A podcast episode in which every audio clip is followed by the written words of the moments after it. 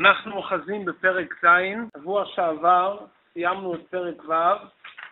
סיום פרק ו' היה בנוגע לג' קליפות הטמעות.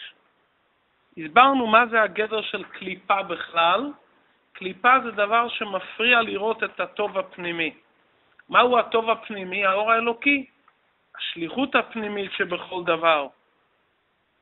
מכיוון שהחלק הגשמי בעולם הזה מסתיר על האור האלוקי, לכן עולם הזה נקרא עולם הקליפות. אלא שבעולם הזה גופה יש סוגים של קליפות. יש ג' קליפות הטמעות שהם מסתירים לגמרי על האור האלוקי, ומהם החיות של מאכלות אסורות, מהם החיות של דיבורים שליליים לחלוטין, עורלה, כלאי הכרם וכדומה, ומזה החיות של אומות העולם, ולאידך יש גם קליפת נוגה, שקליפת נוגה זה לא רע גמור, זה קליפה שיש בה גם אור. והקליפת נוגה אפשר להעלות את זה לקדושה, אפשר להוריד את זה לקליפה. וזה תלוי באדם. כלומר, הדברים בעולם הנוטרליים, הכשרים, הטהורים, כפי שנלמד היום, הם מקליפת נוגה, ולאדם יש את הבחירה החופשית, האם הוא יעשה בזה כוונה רצויה, ואז הוא יעלה את זה לקדושה, או שהוא יעשה את זה בכוונה סתמית, או בכוונה למלות תאוות גופו, ואז זה יורד לג' קליפות עצמאות. על המושג קליפת נוגה, שהזכרנו את זה כבר בפרק הראשון של התניא, שהנפש הבעמית של היהודי היא באה מקליפת נוגה, היום נרחיב על זה את הדיבור כאן בפרק. אך,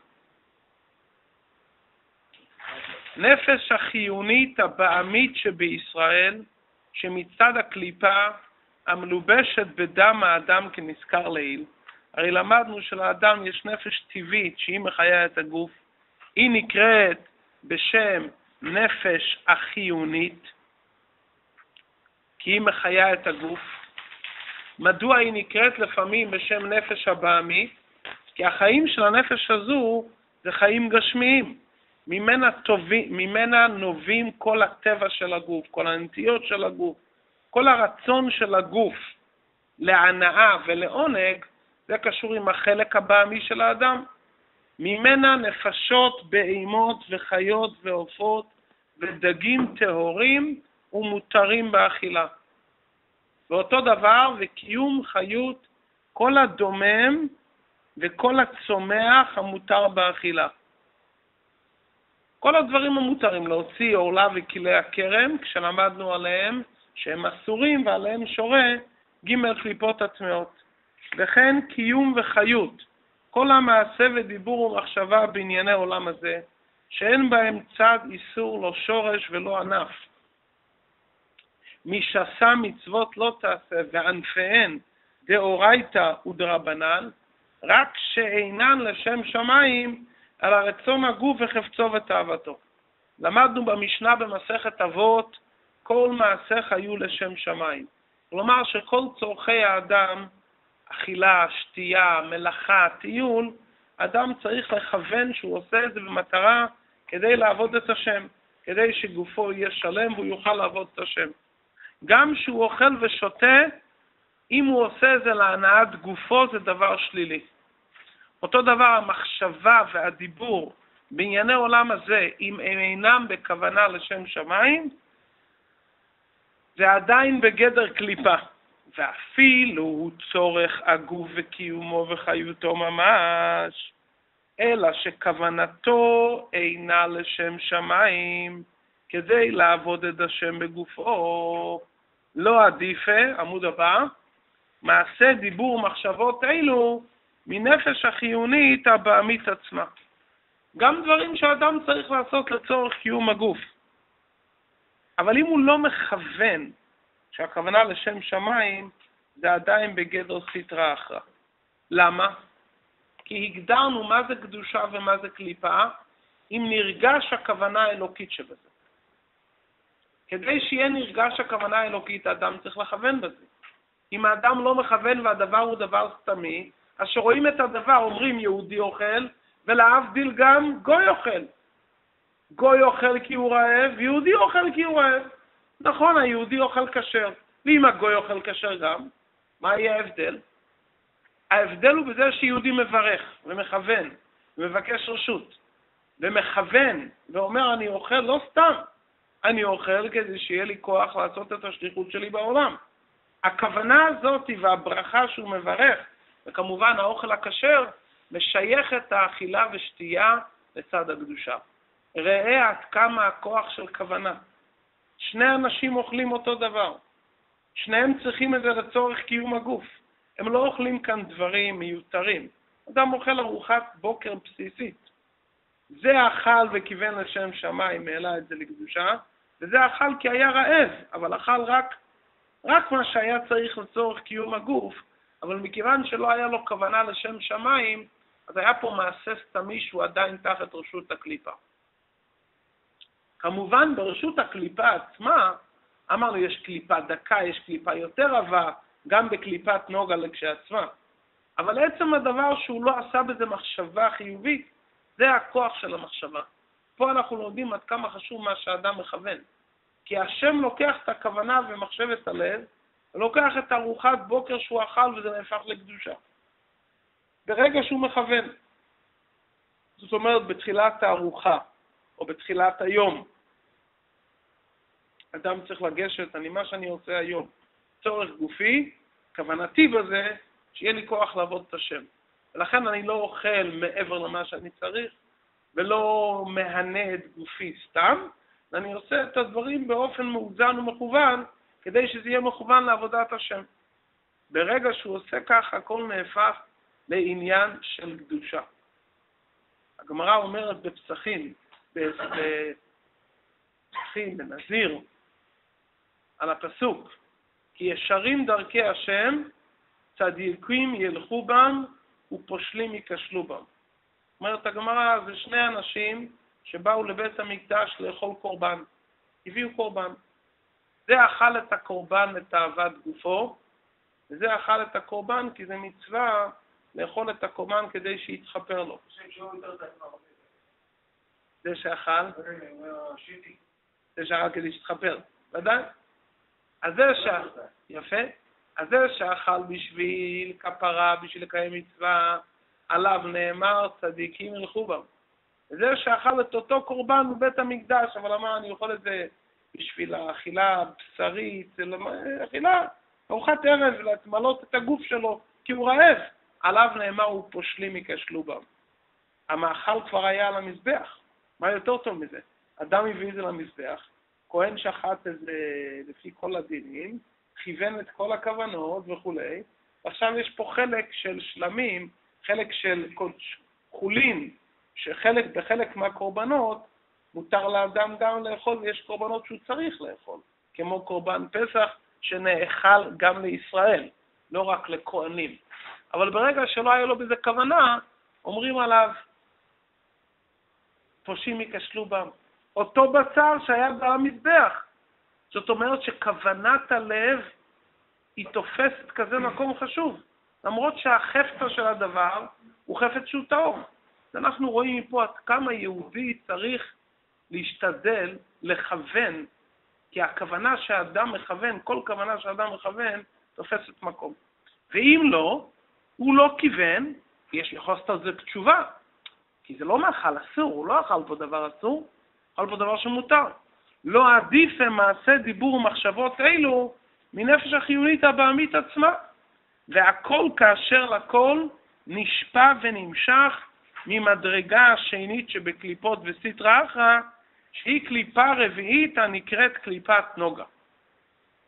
כלומר, כל הדברים שמנינו לעיל, שהם דברים סתמיים, הם יונקים מהקליפה הרביעית, שהיא הרבה יותר גבוהה משלושת הקליפות הטמעות, ולכן היא, קליפ, היא נקראת קליפת נוגה, כמו שכתוב, ונוגה לא סביב. זאת אומרת, יש בזה אור, נוגה זה קצת אור, זורח בזה משהו. כפי שלמדנו בפרק ב', שקליפת נוגה יש בזה גם טוב וגם רע, כי המידות הטובות של היהודי באים גם מקליפת נוגה, הוא יכול לעשות מזה קדושה. שבעולם הזה, הנקרא עולם העשייה, רובו ככולו רע. בקליפת נוגה עצמה יש כמה מדרגות, תלוי לפי כמות הטוב והרע שיש בה. זאת אומרת, אם היא רובה טוב, אז יש בה הרבה טוב. אם יש בה קצת טוב, אז זה מיעוט, כי תלוי לפי העולם. לא, העולם האצילות לדוגמה, שזה עולם שאין בו רע כלל, עולם שכולו טוב וקדושה, שם אין קליפת נוגה.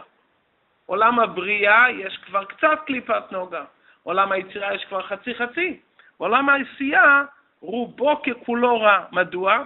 כי הנבראים שבעולם הזה מצד טיבם ותכונותם הם מכסים על אור הקדושה, כי לא נרגש בהם הכוח האלוקי. וכל דבר שאין בו השראת הקדושה כתוצאה מביטול, לכן משה רבינו, שהיה בביטול מוחלט להשם, הוא היה שיא הקדושה. כי משה רבינו היה בביטול עוד יותר מהאבות. על האבות כתוב שהיו מרכבה, ואנוכי עפר ואפר. משה, משה ואהרון אמרו, ונחנו מה? בכלל לא ידעו שהם תופסים מקום. וכפי כמה שאדם מבטל את האני שלו ואת האגו שלו, יש כאן השראת הקדושה. כפי שהגדרנו היטב בשיעור הקודם.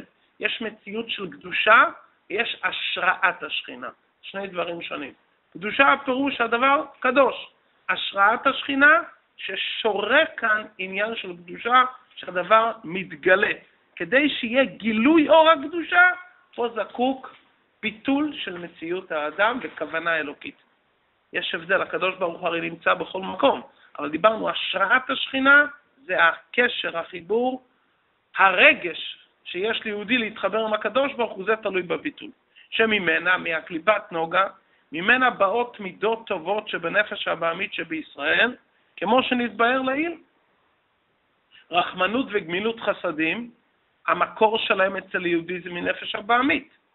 מתי רחמנות וגמילות חסדים אצל יהודי יהיה מצד הקדושה ולא מצד נפש הבעמית?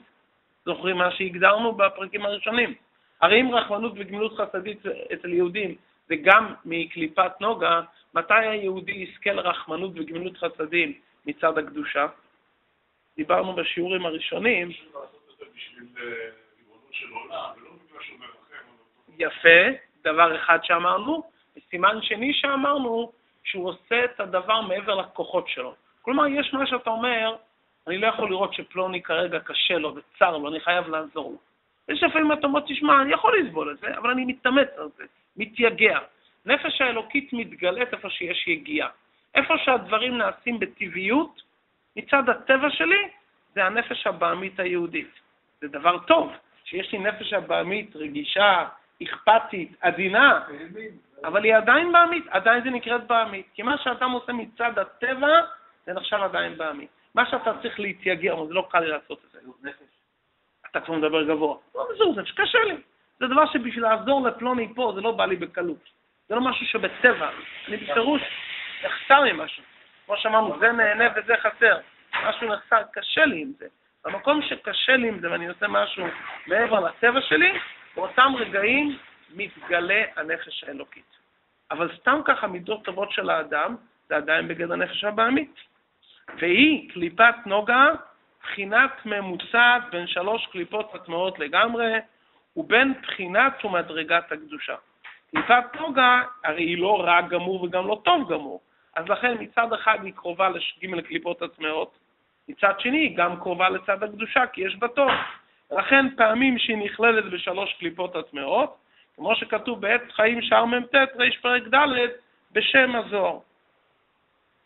זאת אומרת, הטוב שבקליפת נוגה מכוסה, אבל יש אפשרות לעורר אותו.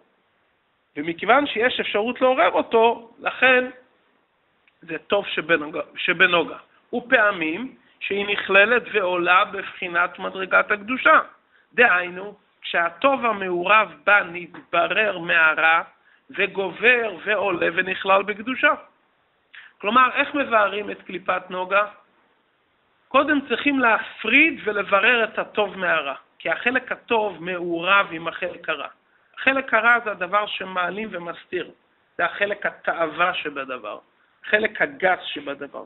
אחרי שגיליתי את החלק הטוב שבדבר, אז אני יכול לגלות אותו ולהעלות אותו שייכלל במדרגה של קדושה. זאת אומרת, יש את החלק שמעלים על העניין האלוקי, זה החלק הטעים שבמאכל. אה, אני נהנה מזה, טעים לי. אותו חלק שאני כל כך נהנה ממנו בגשמיות, זאת אומרת שפה זה מתעורר אצלי החלק הבעמי שבתוכי, זה החלק שמכסה לי על החלק הטוב. מה לעשות, השם ברא אותי עם זה, אין מה לעשות, זה חלק מהבריאה. כן, זה, כי השם ברא אותי, אדם לא יכול להגיד, אני לא מרגיש את הטעם של האוכל. הוא מרגיש את הטעם, אז זה טעים לי. אבל אותו חלק, כמה שהוא יותר מונח בזה, יש שאדם מרגיש ויודע את זה, ויש שאדם מונח ושקוע בזה. אז מה שאדם מונח ושקוע בזה, זה חלק הרע שבנוגה. הרב הרש"ב כותב באחד המאמרים, שזה הסיבה שגורמת לכל המידות הרעות.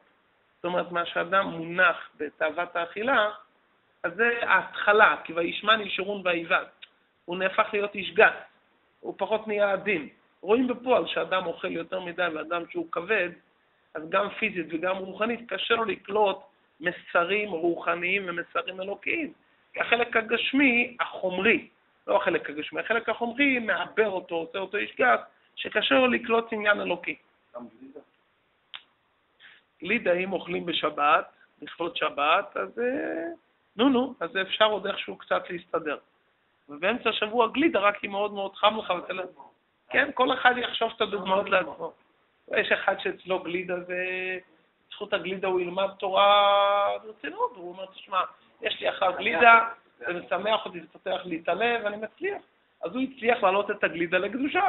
יש אדם שאוכל לחם עם חמאה ואחרי זה שיכור ומרגיש גס מאוד. כל אחד לפי המצב שלו, לא צריך להגזים, צריך להיות נורמלי, אבל בכל אופן האדם צריך לזכור שהעניין של אכילה ושתייה זה חלק מעבודת השם. כי הרבה פעמים האדם אומר לעצמו, למה אני לא מרגיש את הנשמה? למה אני לא מרגיש את, ה, את האור האלוקי? למה אני לא מרגיש את האווירה של קדושה? והתשובה היא, פשוט לפני שלוש-ארבע שעות אכלת.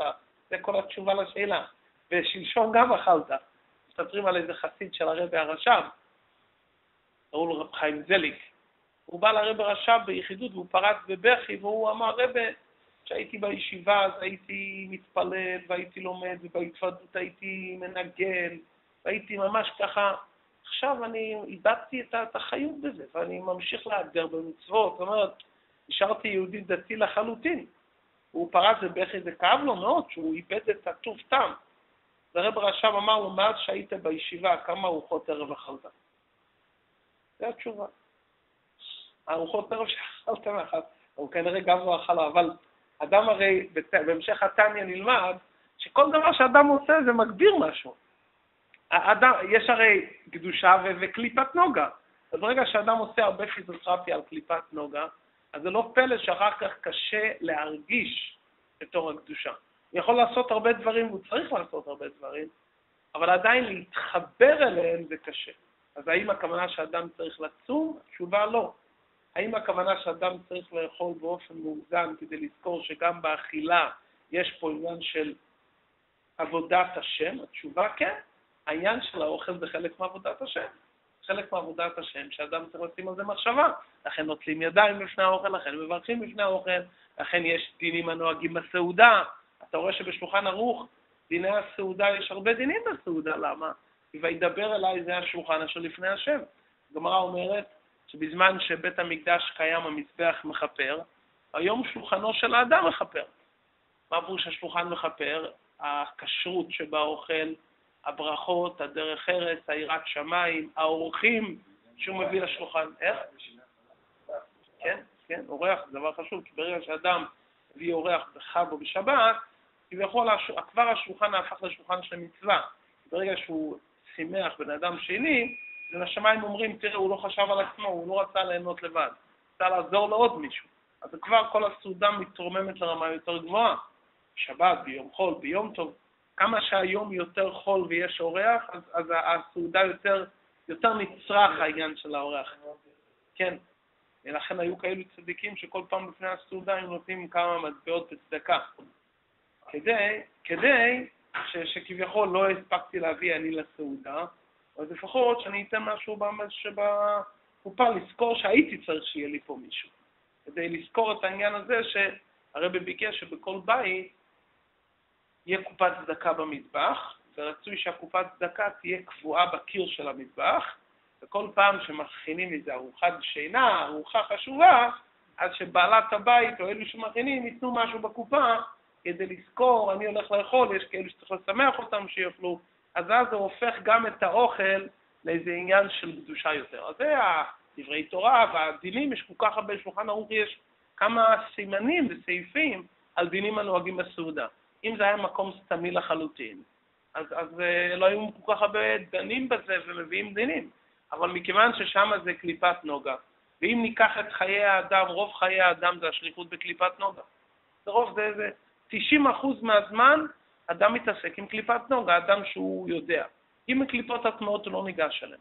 דברים שהוא יודע שזה אסור, הוא אומר, זה לא שלי. לא נכנס למקום לא כשר, לא נוגע בדברים לא כשרים, הוא יודע ששם הוא לא צריך להיות. אבל קליפת נוגה זה עיקר השטח שבו האדם צריך לעשות את העבודה, זה מקום העבודה, זה הטיול ברשות הרבים. זה, וזה נוגה, יש בזה גמור, יש בזה ניצוצות אלוקיים חיוביים. אלא שצריך פשוט להתחבר עליהם, להעלות אותם ולרמם אותם. אז דבר ראשון, צריכים להיפרד מהחלק הבעמי והגס שיש בדבר. ואחר כך, אחרי שאתה מסיח את הדעת מהחלק הגס והחומרי שבדבר, אתה מתרכז בעניין שזה יכול לעזור לך לעבודת השם, ואז אתה מברך עליו, ואתה אומר, בעזרת השם, על ידי זה יהיה לי כוח לעבוד את השם, אז באותו זמן מתגלה שהמאכל הזה הוא אמצעי לעבודת השם. במילים פשוטות, כל העבודה של האדם להראות שכל ההתעסקות שלו בעולם, בכל דבר, זה כדי לסייע בשליחות האלוקית, לגלות בו ועל ידו את השם בעולם. זה הנקודה.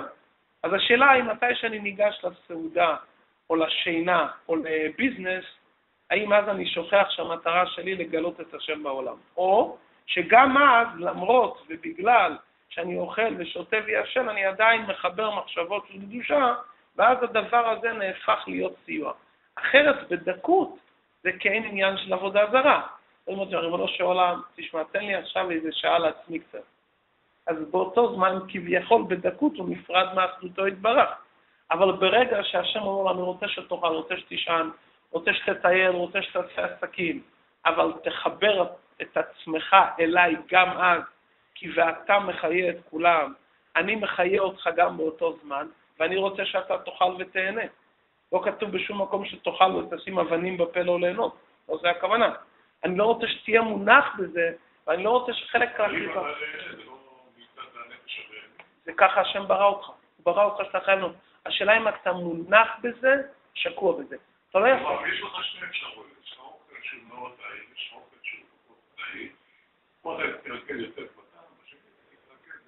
באמת, אולי רק להחזיק את הגוף כדי לעבוד. מה שאמרת, מה שפחות טעים, שתוכל יותר להתרכז. בתנאי, בתנאי שמה שהפחות טעים הוא גם יותר בריא. זאת אומרת, אם הדבר יותר טעים הוא יותר בריא, אתה צריך להיות יותר בריא, אז זה עוזר לגוף. אבל אם הדבר השני אין הבדל, זה אותו דבר. ופה זה פחות, פחות, אה, ואני יכול, אז יהיה לך, יש לך יותר קל להתחבר להשם. לפעמים קורה שאדם כביכול בשבת, לכבוד שבת, אורח, זה הכל בינך לבין עצמך. כשאתה מביא אורח ולכבוד השבת, אתה צריך לכבד את הכל שיהיה הכל מוצלח. כשאתה נמצא בעבודה אישית עם עצמך, ואתה אומר, תשמע, הרי אם אני עכשיו אהיה מונח בתוך זה, אני ברור שוכח על השם לחצי שעה, כי אני כרגע הוא מתחיל לאכול את זה, אני יכול לאכול אותם דברים מהצלחת השנייה, טעימים, טובים, בריאים, אבל אני אהיה יותר קל לי, יהיה לי יותר קל להיות מרוכז בשליחות האלוקית. יהיה לי, לא רק להתאזן, גם בשעת מעשה יותר קל לחשוב על השליחות האלוקית שלי, כי אני כרגע לא נהפך ממש להיות uh, חלק מהבהמה. אז אתה אומר לבד את התשובה, אז תעשה את הבחירה הנכונה, נכון. עכשיו, גם אם הוא נפל בזה, מכיוון שהוא לא אכל דבר אסור, אז הוא תמיד יכול לחזור בתשובה. אבל בשעת מעשה שהוא אכל את אותם דברים, הוא לקח את הקליפת נוגה והוריד אותה כרגע למטה, כי היא רצתה לגלות את השם. וכשהוא אכל את זה, אז הוא הסיח את הדעת מהשם, כי האוכל היה כל כך... ולכן אחד מהדברים שאדם צריך להתרגל, גם אם דבר טעים, לא, לאכ... לא לדבר עליו כל כך הרבה. כי זה שאתה מדבר על זה כל כך הרבה, מה, אתה עכשיו רוצה, איך אומרים, לשפר ולשכלל את הקליפת נוגה? אז אם אתה צריך להגיד למי שהכין את זה, להגיד לו תודה, תאמר לו, זה היה מאוד טעים, כל הכבוד, מצוין. אתה רוצה להגיד, אתה רוצה להודות, יפה. אבל אם האדם מתחיל לדסקס בעניין כזה, אז מה אתה מתכוון? אתה רוצה, איך אומרים, אתה רוצה לעבות את הקליפת נוגה? בצלחת זה היה קליפת נוגה יפה מאוד, תראה איזה, איך זה נראה. אבל זה שאתה מתחיל עכשיו לעשות על זה דיון שלם, אז הדיון הזה אתה, אתה גורם שאתה מאבד את, ה, את, ה, את החלק האלוקי ואת המטרה הפנימית שלך. וזה לא פשוט, ואפשר להגיד שהמילים שאנחנו לומדים עכשיו זה הפרויקט של החיים.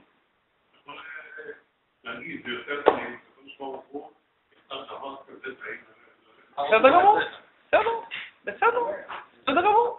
אם אתה אומר, יפה, אם אתה אומר ככה וזה הכוונה, בסדר גמור, אתה אומר, ריבונו של עולם, תראה איזה יופי, אני מודה להשם בזה, בסדר.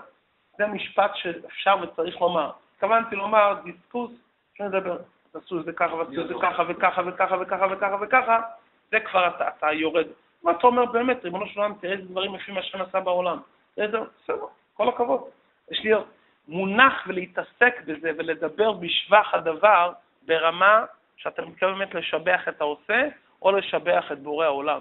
כשאדם אוכל איזה כמו תפוח, פריט, איזה, איזה, איזה צבע יפה. בסדר, בסדר גמור, בסדר גמור. מה שאתה מפרגן לשני זה מאה אחוז. אנחנו מדברים כרגע מה שאנחנו, כל אחד ביחס לעצמו נמצא בתוך זה. מה שאתה מפרגן לשני, מפרגן לבורא העולם, אתה עושה את זה בכיף ובאהבה, ואפילו אתה, איך אומרים, הרבה מילים, כי אתה רוצה לשבח על השם, אין בזה שום בעיה. אתה, אתה רואה בזה, אתה מה גדלו מעשיך השם. כן, אז יפה, אתה באמת, אתה אומר, אשריך. לא, לא, הפוך, הבריאה ניתנה כדי שאדם ייהנה מזה. אבל ברגע שההנאה נהפכת להיות הנאה חומרית, בעמית בלבד, ללא מטרה פנימית, הפכת את הטפל לעיקר. להפוך צד, מה שנקרא. כן. אוקיי, אז לא נהנה מזה, אז בוא... זה ודאי שלא. נאכל פת לא, במלח. לא, לא, לא. לא. כן, כן. מסתכלים על זה ככה, כן. מסתכלים על העניין. לא זה הכוונה. לא זה הכוונה. הכוונה, השם נתן את הדברים בעולם, אתה צריך להשתמש בהם במידה הנכונה, ובעיקר בכוונה הפנימית האמיתית בינך לבין עצמך. שאתה תהיה כנה עם עצמך. שאתה תהיה עם הגנה עצמך, שתדע...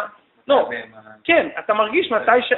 אתה מרגיש מתי שזה בא מהחלק הבעמי שבתוכך, אז מתי שזה מגיע מהחלק שאתה רוצה לפרגן לשני, אתה לא נמצא, או שאתה נמצא כרגע, אני זוכר לפעמים בישיבה, בתור תלמיד, אני חושב שהיה איזה תלמיד שאחרי ארוחת בוקר היה נכנס למטבח לשאול מה יהיה בארוחת צהריים וארוחת ערב.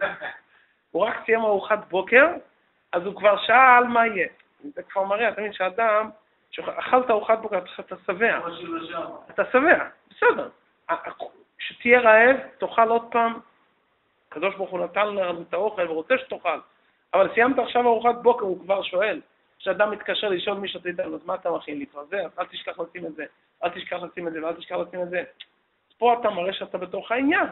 פה אתה צריך שיהיה הדבר, בסדר. האדם לא יכול להגיד שהוא לא מרגיש את המציאות. הגמרא אומרת שאדם בולע מצה, צריך להרגיש את טעם המצה. ואדם יבלע את המצה, לא מרגיש את המצה, הוא לא קיים את המצווה. צריך להרגיש את הטעם. כשאתה אוכל תפוח, אתה נעבור לבור הפרי עץ.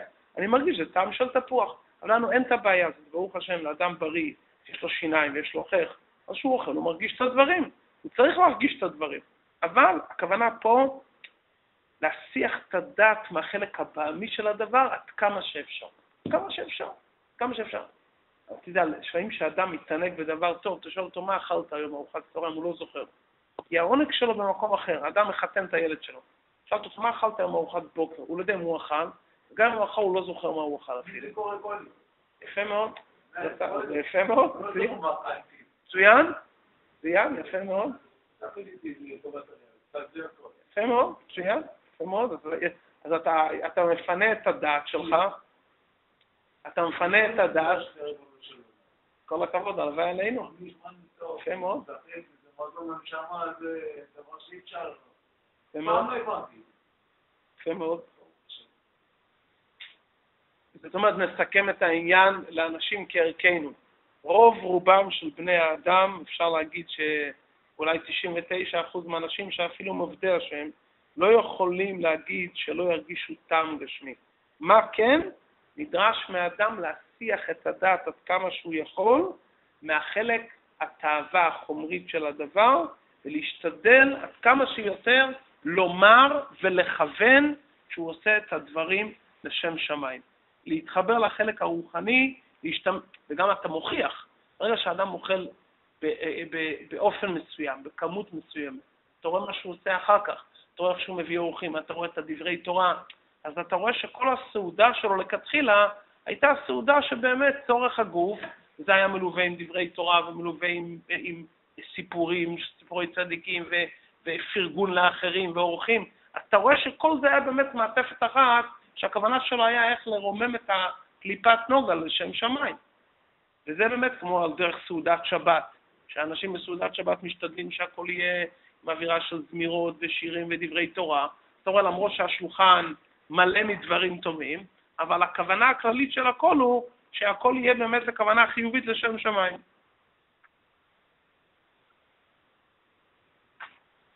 כגון, הרב מביא משל, הנה הרב, הרב בעצמו מביא לנו משל איך צריך להתנהג.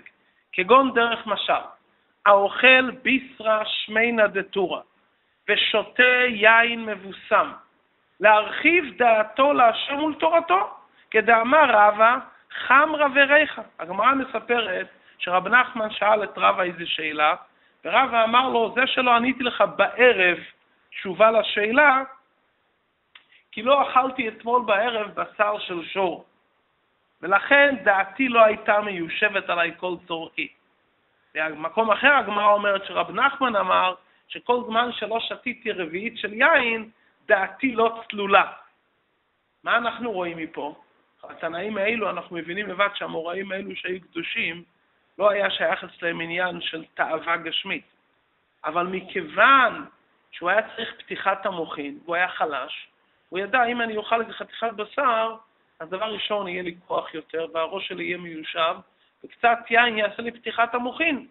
אז הם באמת התכוונו כל כולם לשם שמיים, זה היה פה כוונה חיובית לחלוטין, כוונה קדושה לחלוטין. השם ברא אותי, אני חלש, האדם שהוא חלש ועייף ורעב, גם כשהוא רוצה לעזור למישהו בעצה טובה, לא מרוכז, הוא לא יכול. פה מדובר המוראים שהיו קדושים, הוא שאל אותו שאלה הלכתית. הוא אומר לו, אתמול שאלת אותי, אבל לדעתי לא הייתה מיושבת, כי לא אכלתי.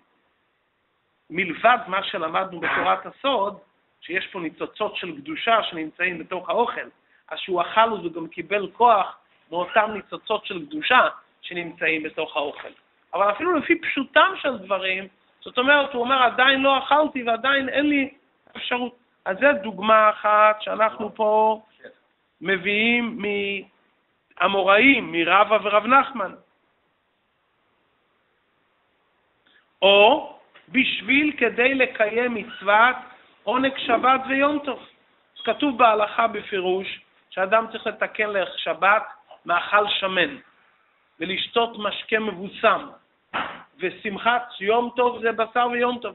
כשאדם אוכל ובאמת מכוון רק בשביל להרחיב דעתו להשם, או כדי לקיים מצוות עונג שבת, וכל הכוונה שלו בזה בשביל לקיים את מצוות עונג שבת, הוא לא מחפש פה את העונג שלו. בסוגריים, הרי ברייץ פעם בהתוועדות אמר, צריכים לזכור שהבשר הוא בשביל יום טוב, אבל לא מחכים ליום טוב כדי לאכול בשר. שאנשים אומרים, הנה, עכשיו, ביום טוב, הרי אפשר לאכול בשר וזה כבר, איך אומרים, זה, זה עסקת חבילה, בגלל היום טוב, אז גם הבשר הוא כבר בסדר.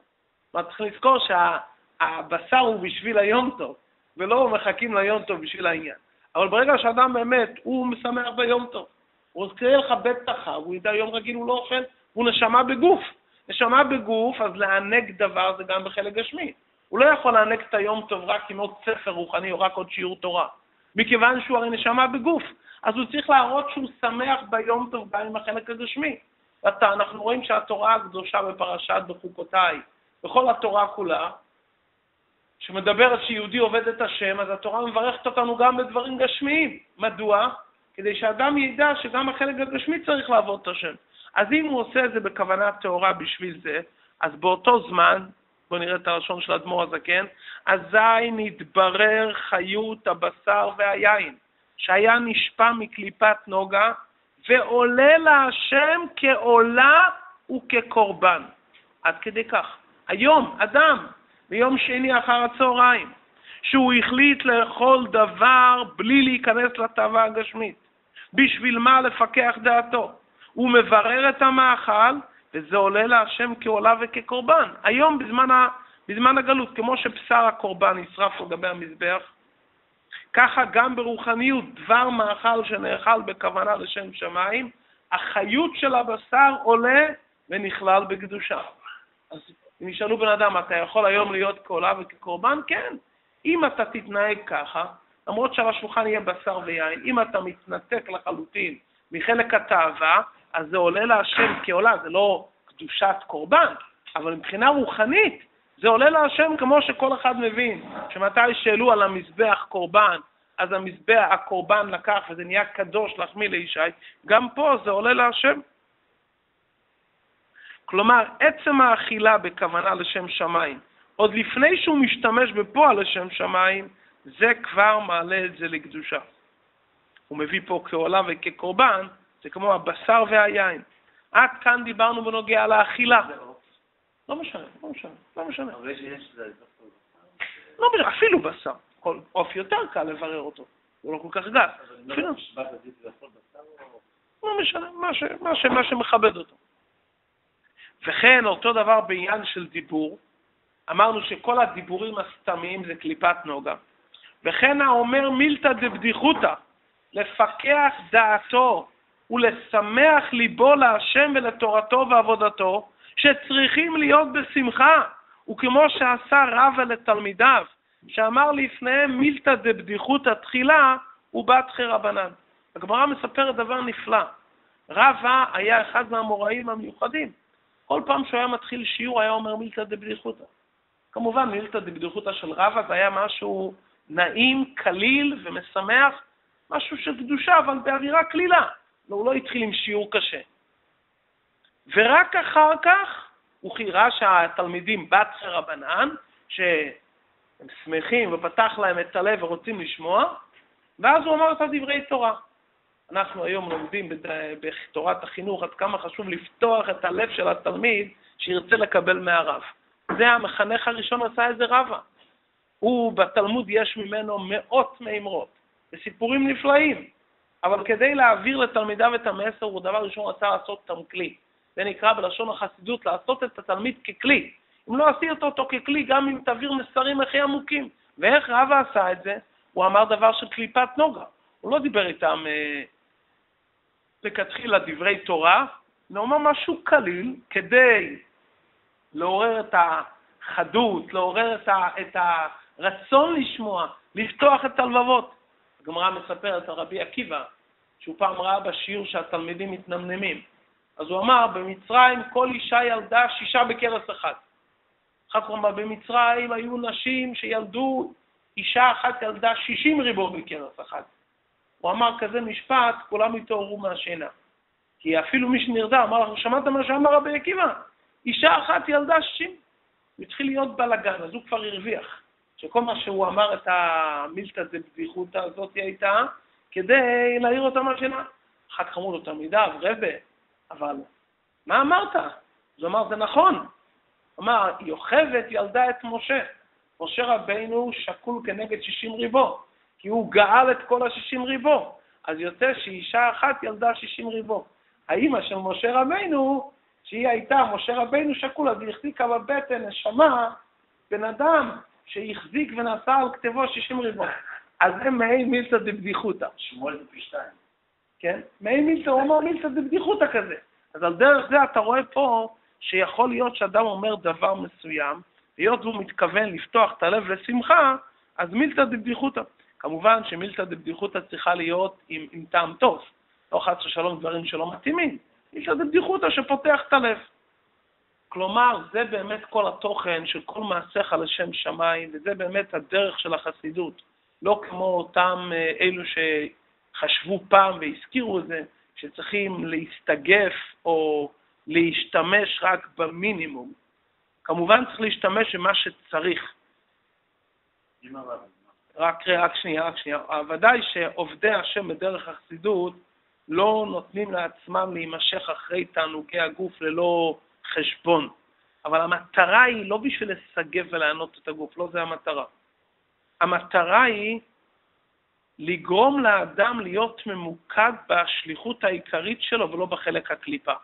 התשוקה הגדולה של האדם, שהאדם רוצה להרגיש את הקדוש ברוך הוא ולהיות מחובר לקדוש ברוך הוא, לכן מחמת הרצון להיות ולהרגיש את האור האלוקי, הוא צריך להשתדל בכל כוחו לא להיכנע לטבע של הנפש הבעמית, כדי שהוא יוכל להיות דבוק באלוקות. כלומר, אין לי עניין לסגף את הגוף, יש לי עניין שהגוף יהיה כלי לשרת את המטרה הפנימית שלשם כך אני נמצא בעולם, שמה התפקיד שלי בעולם? לגלות את הקדוש ברוך הוא.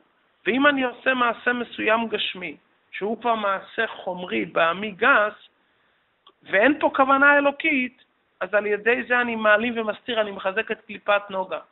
כלומר, אין פה עניין חס ושלום לענות את הגוף ולסגף. מה פתאום?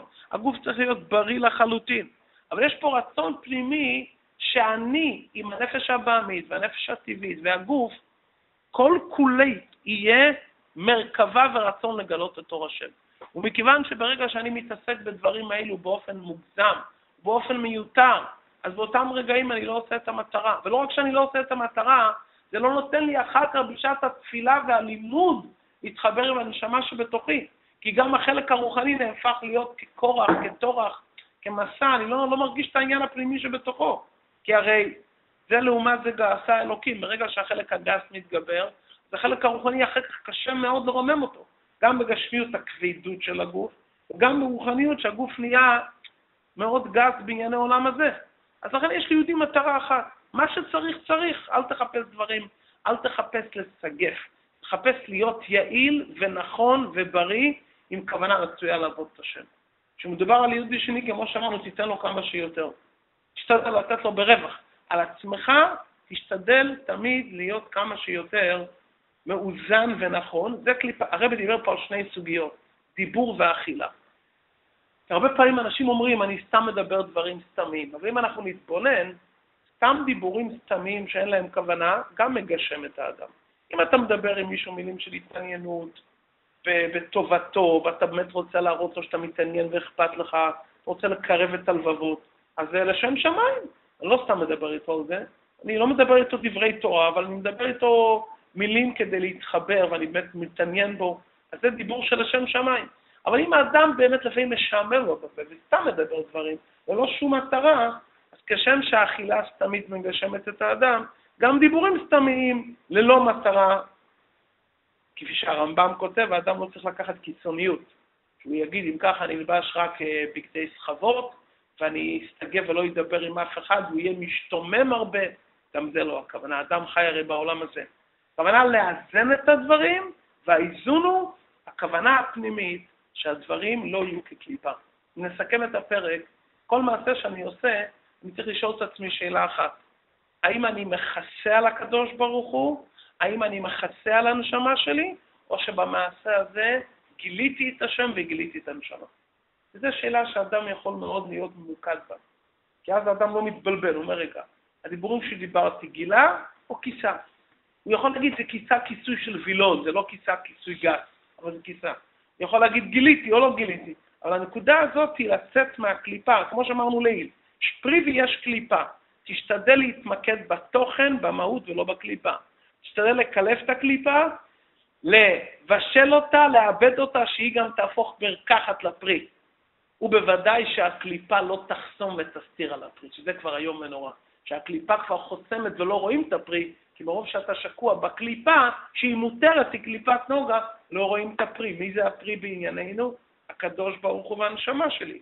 עשית את הקליפה כל כך גסה, לא רואים את הפרי. זה עבודת השם, לקחת את אותם דברים ולהפוך אותם לעניין של קדושה.